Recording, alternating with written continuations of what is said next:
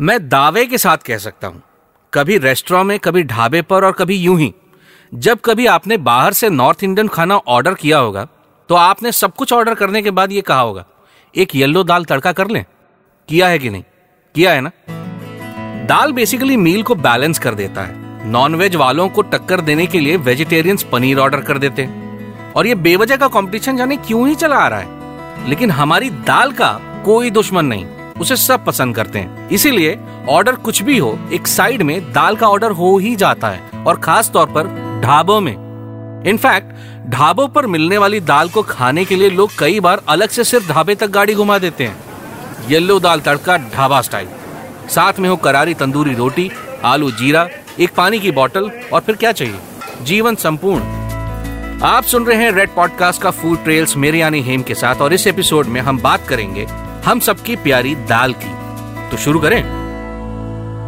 बचपन में आपने भी सुना होगा और मैंने तो सुना ही है कि बेटा दाल खत्म कर लो।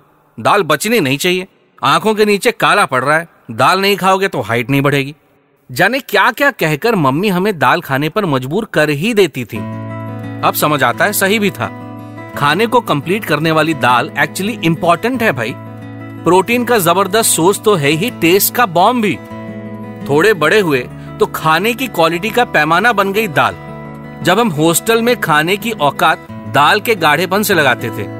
स्पेशली हॉस्टल में तो बच्चे सबसे पहले किसी चीज़ को नोटिस करते हैं तो वो है दाल। मैंने तो एक बार मेस में फ्रस्ट्रेट होकर चिल्ला दिया था। भैया, पानी बना रहे हो तो बता देते इसका नाम दाल क्यों रखा है? सब लड़के हंस पड़े थे। फिर आए नौकरी वाले दिन। जब अपने पैसे थे, खुद खर्चा करना था और खुद अपनी लेकर आनी थी पार्टियों में अब कॉन्ट्री नहीं, अब इंडिविजुअल खर्चा होने लगा था। टिक्के, सिक्के, चाप, वाप boiled fried sunny side up peanut masala masala papad, सब कुछ। कुछ दिन दौर चलते जैसे कि महीने के शुरुआती एक हफ़्ता। उसके बाद पन्नी फट जाती और हम औकात में आ जाते। फिर सहारा बनती थी हमारी प्यारी दाल। कभी कोई कंप्लेंट नहीं किया। जैसे बना दिया, वैसे बन गई। बिना तड़के के खा लिया। तो कभी प्याज काट दी, बारीक हरी मिर्च और ऊपर से अमचूर और मस्त लिटिल लिटिल के साथ सलामी ठोकते हुए तैयार। फिर दाल से तो ऐसा नाता मज़बूत बनता चला गया कि आज कुछ मिले ना मिले, बस घर की एक करारी रोटी मिल जाए और एक दाल। कहाँ से आई दाल, कैसे बन गई हम सबके जीवन का हिस्सा और किन और रूपों में मिलती है, बनती है और खाई जाती है, इन सब की सारी जानकारी सारी कहानी यही रेड पॉडकास्ट के फ़ूड ट्रेल्स विथ हेम के इस एपिसोड में। मेरा इंस्टाग्राम हैंडल है एट द रेट हेमू है ना? और आप मुझे डायरेक्ट पॉडकास्ट से जुड़ा कोई भी फीडबैक दे सकते हैं। अगर आप फेसबुक पे मुझे ढूंढना चाहते हैं तो हेमेंद्र धर के नाम से मैं वही मिलूँगा। भारत में जन्मे महान शासक चंद्रगुप्त मौर्य के शासन के दौरान 303 बीसी में इनफैक्ट उनकी शादी में दाल परोसी गई थी। पुरातत्व विभाग की माने यानी कि आर्कियोलॉजिकल डिपार्टमेंट के रिकॉर्ड्स के अनुसार इंदस वैली सिविलाइजेशन में दाल खाए जाने के सबूत पाए गए।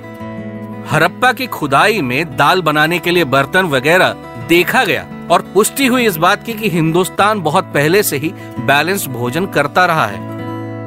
पुराने रिकॉर्ड्स के हवाले से आपको बता दूँ कि जोधा बाई की पसंदीदा भोजन में से एक थी दाल और जब उनकी शादी अकबर से हुई तो वो अपने साथ ले आई दाल। एक मुस्लिम राजा के घर जहाँ मुख्य रूप से नॉनवेज का चलन था रानी की वजह से वहाँ इंट्रोड्यूस हुई दाल। और कुछ ऐसे ही अकबर भी दाल का इस कदर दीवाना हो गया कि खानसामों को हिदायत दी गई कि खाने में परिवर्तन किया जाए। दाल को रॉयल डिश बना लिया गया। इनफैक्ट औरंगज़ेब, जो कि एक हार्डकोर नॉन वेजिटेरियन शासक था, उसे भी दाल इतनी पसंद थी कि हफ़्ते में एक दिन दाल खाता था।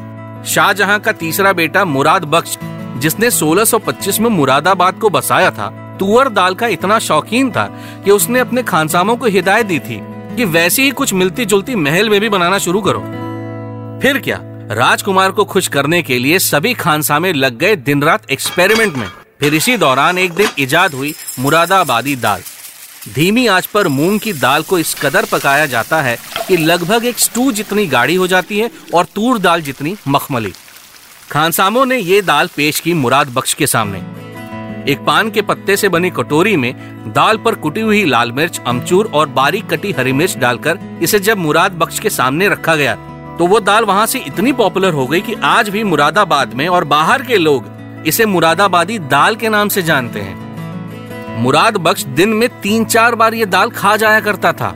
इमेजिन, रईसों में से रईस का दिल अटका तो मूंग दाल में। मेवाड़ के राजघराने में पहली बार परोसी गई दाल।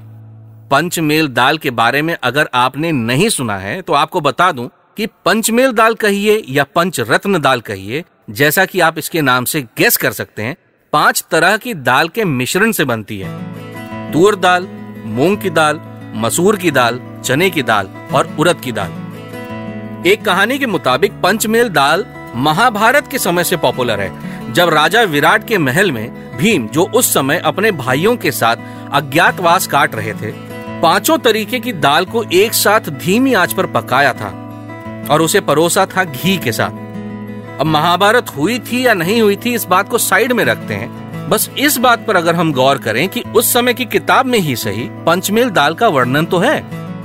भीम खाने पीने के शौकीन थे, ये बात तो सभी जानते हैं। इसीलिए जब अज्ञातवास में उन्हें राजा विराट के महल में काम चुनना पड़ा तो उन्होंने रसोई को चुना।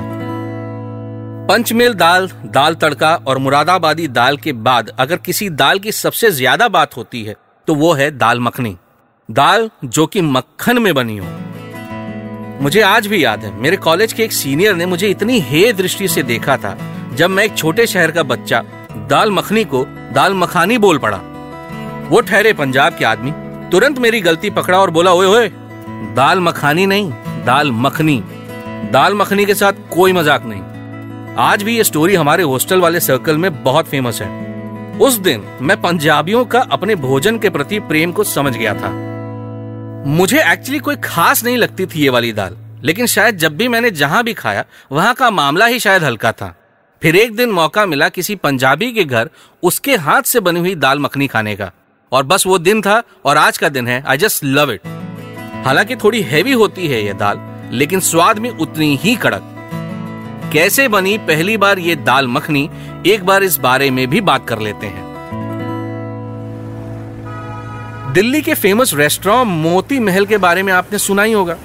वही रेस्टोरेंट जिसने दुनिया को दिया बटर चिकन और तंदूरी चिकन का तोहफा।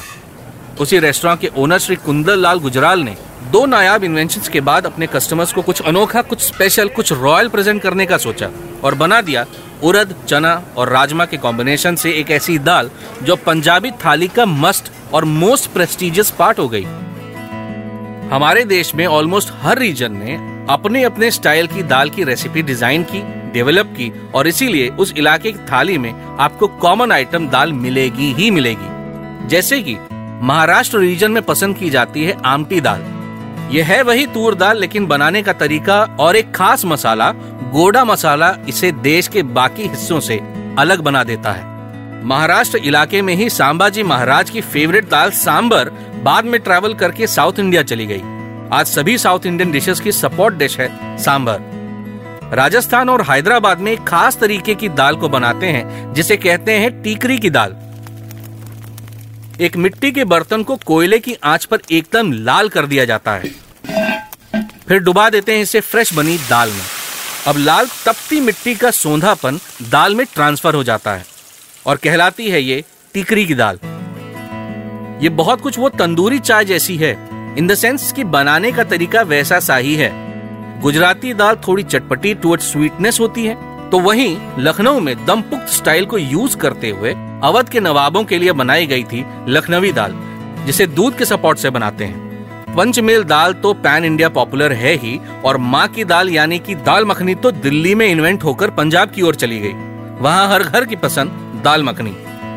उड़िया स्टाइल की तरफ़ आए तो वहाँ बनती है दालमा दाल के साथ कुछ चुनिंदा सब्ज़ियाँ जैसे कि आलू, कद्दू, टमाटर और बैंगन को जीरे के तड़के के साथ पकाया जाता है। देखने में और टेक्सचर में ये सूप जैसी होती है, लेकिन खाने में उफ, ज़बरदस्त।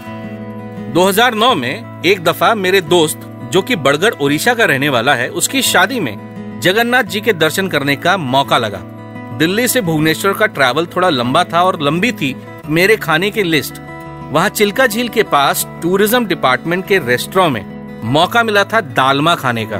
चावल के साथ गर्मा गर्म दालमा, सामने विशाल काय चिल्का झील। उड़ीसा से थोड़ा नीचे आए तो आंध्रा, जहाँ का खाना फ़ेमस है अपने स्पाइसेस के लिए, अपने तीखेपन के लिए। वहाँ की दाल बड़ी ही सिंपल होती है। और इसीलिए वहाँ की दाल का नाम भी बड़ा सिंपल है, पप्पू। प्रेशर कुकर में सिर्फ़ टमाटर के साथ बनाई गई ये दाल वैसे तो सिंपल है, लेकिन पता नहीं क्यों सिंपल है नहीं।